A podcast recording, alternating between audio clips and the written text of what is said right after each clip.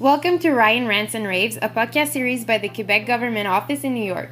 Bienvenue à Ryan Rants and Raves, une série de podcasts par le gouvernement du Québec à New York. Today, I have the pleasure to have Alyssa uh, Gould Simon. Uh, is VP of Global Strategies and Business Development at Zozo USA. So, welcome, Anissa, and thank you for being here. No, I'm thrilled to be here. Anissa, you know, when we first met, we actually realized that you have quite a link with uh, Quebec, and it's well known to you. So, can you tell us a little bit about that? Sure. Um, so, my first experiences in Quebec were uh, when I was nine. My mother was on sabbatical and she uh, was a professor of French literature. She has since retired um, after a long career in administration, but she took the whole family to Montreal and I was enrolled at a bilingual art school um, near McGill called Face and just loved being in Montreal. I still remember it so fondly and well the bagels. We used to get moule frite at La Moulerie mm-hmm. and getting, um, there's a little bodega near my house. It was my first sort of big city urban exposure. Mm. I had mm. been in a smaller town in Ohio before that. And so just like the diversity of people in terms of ethnic background and just the diversity of food, all of it was so exciting to me. And so, yeah, I loved Montreal and Quebec ever since and have been back um, quite a few times to visit, mostly just for pleasure. Um, some mm-hmm. business excuses to go, which I always um, right. but yes, so I it's very very close to my heart. oh, that's great! Wow, and it's always nice to have that immersion when you're young and you know you appreciate it later in life so it's wonderful to hear so right now you work um, with uh, zozo can you tell us a little bit about the company Absolutely. So Zozo is headquartered out of Japan. It has been around for 20 years, or actually just over. Um, we had our 20 year anniversary in uh, two years ago, I believe. So Zozo owns and operates Zozo Town, which is Japan's largest fashion e-commerce destination. So we are really known in Japan, um, all over the country. The founder Yusaku Maezawa is quite famous, um, both uh, domestically as well as internationally. He is the um, owner of the Basquiat that broke the American Artist records just a few years ago. And he is mm. also um, the first passenger to purchase the seats on SpaceX and the inaugural flight to space with SpaceX. So How fascinating. Um, his extracurricular curricular activities, he's become quite famous. He actually um, left the company uh, and is no longer the CEO. He's still involved as a as a key shareholder. Um, and deep friend of the company, of course. Um, but this change happened last fall. But he yeah, is very much a part of our DNA, and so the the company is known for really being very cutting edge. Um, you know, we develop a lot of proprietary technology in house been solely online since our launch in the early 2000s and um, since then have gone public and currently sell over 7,000 brands, international and domestic, and primarily sell fashion and accessories to a very large millennial and Gen Z audience in Japan. Okay. You know, also, what do you do exactly with Zozo actually? Because you're based in the US. Yes, I'm so based in the US. Do? Yep. So I have um, been working with the company for over four years now. So I've had a variety of different roles, but most recently I'm really focused on business development as it pertains to growing new categories for Zozo Town. We are expanding more into luxury on Zozo Town. We've had Loewe and Stella McCartney join recently. So I'm helping uh, bridge from Japan to overseas and bringing more international brands to Zozo Town and helping make that process as seamless as possible. And I'm also helping in exploring the role that some of our technologies, um, like the Zozo Mat, which you know we can we can talk more about, um, but the role that those technologies that we've developed in house could have should other brands overseas be interested in um, partnering. Mm-hmm mm-hmm. and maybe collaborating with them. Yeah, and actually, when we first uh, talked, you mentioned something about in terms of technology an app that I thought was pretty interesting. So, do you want to tell us about it? Sure. Thank you. Yes, so the Zozo Mat is a technology that we launched this March. It is a uh, basically a, a piece of paper that uh, can be sent to a customer's home that they use in conjunction with a an app that we've developed. And basically those two pieces um, their phone and this piece of paper allow them to capture an extremely accurate 3D um, measurement of their foot.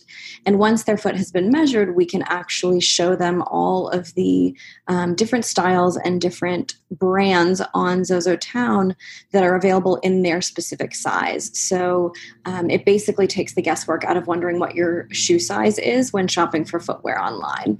And we launched this in March um, on Zozo Town and have had great success in terms of customers really finding the tool useful. And so we've just formally um, opened up the invitation in Japan as well as overseas to um, open the door for conversations of possible collaboration or partnership using this tool. Oh, that's great because yeah, that's uh, that's to me that's a key element. How often do we have to order pair two different sizes for the same pair of shoes, and from one brand to another, it might also be different. So how do you figure that out? Then you end up with five boxes of shoes at home that you have to return anyway. So it's a it's a great tool. Actually, it sounds like something we very much need all yeah. over. the, Absolutely, you know, yeah. It's been consumers. shocking yeah, it's been shocking to me to learn that, you know, even within a specific brand, w- from one style of shoe to the next, mm-hmm. the sizing may differ. Um, and so I think, and to your point, I think both for what, what I love about this technology is that it's great for the retailer or brand because retailers and brands are are eating a lot of cost on um, shipments Shipping, and yeah mm-hmm.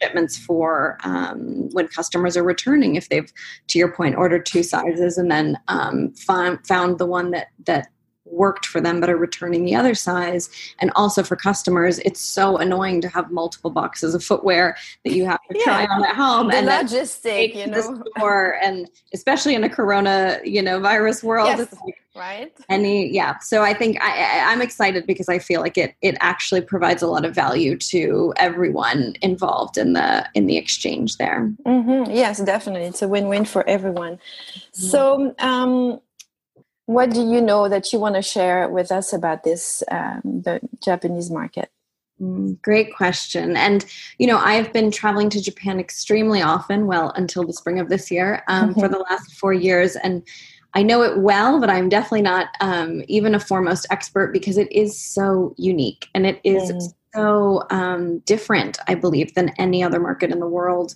Um, but in my experience, I would say that Japanese consumers are very interested in technology. They're very um, open to new technologies, new brands, new products and they're extremely diligent in how much research they do. And um, and i would also say very patient um, compared to say american customers. Mm-hmm. um, i feel like that's perfectly embodied by the queues that you'll see the lines that will form outside of a hip restaurant or um, you know some new opening in japan. People are so patient and calm and quiet as they line up um, and and wait but you know are also loyal. I think they are once they're committed to a brand a product they're extremely loyal and i do feel like they're very um, you know they're they're both discerning and also forgiving i think they have really high quality standards so I, i've come to understand also that from a manufacturing perspective the quality control for imports into japan and apparel are typically much higher than what they might be overseas um, because japanese customers expect that you know the seams and the the details on a product are going to be excellent um, okay. So there's mm-hmm. a high expectation, um, but definitely also, I think, more loyalty. So if you are successful in the Japanese market, I feel like you're very successful because you do mm-hmm. um, have that loyalty, and there isn't, you know, I think the the sort of at least in the US, I think we can get very fractionalized in terms of customer demand. People like to be unique in their choices, they like to be different. The, in, the emphasis on individuality is so much greater. And in Japan, it's very different. I would say it, it feels more like Scandinavia to me in that um, it's not as much about the individual. There's so much sense of being part of the collective that when it comes to consumerism and can and how people shop, I feel like there's not as much need to be different, and so people are maybe a bit more comfortable with just shopping at the place that everyone else shops at mm-hmm. um, if they really do love it and feel a connection there. Like you said they're more loyal. They don't need to try everything that comes out or yes. you know be new be this be that and they're still different. That's great because you know for any brand that wants to um, export there they definitely need to encounter the uh, the culture the habits of the customers and it, that's something that everyone needs to be aware of. So what would you say um, a brand that's looking into the japanese market what's your best advice at succeeding in that market? I would say my best advice is that it's not a market to necessarily just dip your toe in, um, unless you're doing so with the backing of an established marketplace or ecosystem.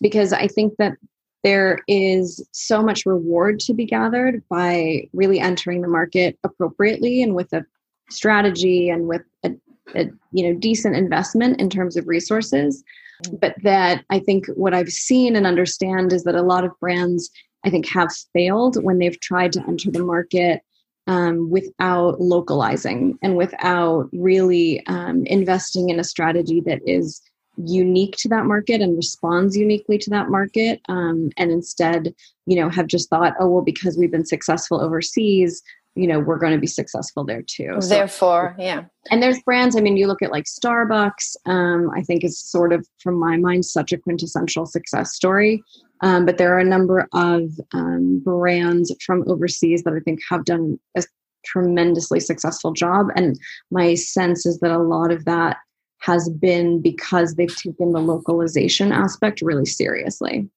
Mm-hmm. Okay. Yeah. You have to study where you're going before you actually make the step. Mm-hmm. No, that's a, I mean, it, it sounds like it's something you do consider just coming you know from canada to the west coast or the east coast or the south. It's not the exact same market. So you have in order to position yourself you have to study you know you have to do all that background work definitely to make it successful. And be patient and check all the boxes at home before you actually step yeah. in which is essential. No for sure so, um, you know, if we talk about the fashion industry in Quebec, is there any brand um, that screams to you, oh my, it is so Montreal, you know, mm-hmm. fashion, street fashion style. It's very Montreal, I think, or I should say Quebec is very specific. We have just wonderful brands. So, is there one that just uh, screams out to you and it's like, oh, that's definitely a brand from Quebec? Well, I guess the one that comes to mind is actually um, Matt and Nat and oh, their mm-hmm. accessories. And that's um, particularly because I purchased a Matt and Nat handbag probably 14 years ago, maybe 13 years ago, um, in New York City, where I was living at the time. And um, and I say that also because I bought the bag and was interested in supporting the brand because of their um, eco consciousness. Ethics. Mm-hmm. Mm-hmm. And I feel like um, to me, it just feels very uh, Montreal and even maybe more Canadian to be more environmentally aware and conscious, mm-hmm. which I really um, uh, resonate with. So I feel like, um, yeah, that's a brand that is always sort of um, uh, a fond one for me, especially because I discovered it so so long ago. Mm-hmm. It's a it's a great brand. It's been around for a long time too. You know, yeah. it's been just very simple and very beautiful and uh, definitely eco uh, conscious, which is a subject that we uh, are hearing a lot about. The fashion industry is uh, talking about that um, very much right now. So, yeah, we need to be a little more aware of what's happening around. definitely. You know, the podcast is about uh, rants and raves. So, let's uh, rant i guess is there something that frustrates you right now if i may put it like that sure yeah so um Well, as I say, you know, eh, as a, Matt and Nat is a perfect segue. I would say I'm, um, you know, I'm very much an environmentalist, and um, I am. I have the privilege of being, um, you know, sequestered right now at my family's condo in South Lake Tahoe that we've had since before I was born, and and there's smoke totally covering all of the mountains that I look out onto um, from the living room, which I'm looking at right now, coming from, I believe, the Napa fires that have just um, been raging. And, you know, so it's hard for me to not think about a rant and think about um, the fact that we, in some places, feel a need to deny the reality of what we're all living in in terms of human induced climate catastrophe. And so I feel like, um, yeah, it's uh if I have a soapbox, that's probably that's my, the my, one. that's the one. It's just mm-hmm. that we are yeah, we're living this reality and I feel like the sooner that we can all just um as painful as it is because we've all contributed I, I have contributed no mm-hmm. question um, we all have and so i feel like the sooner that we can all agree with the reality and just recognize the reality, I'm hopeful that we can start making and are making really important changes that will mm-hmm. make decision for the future. Exactly. Mm-hmm. Yeah. yeah. Yeah. I know. And uh, so there must be something you're happy about, excited about.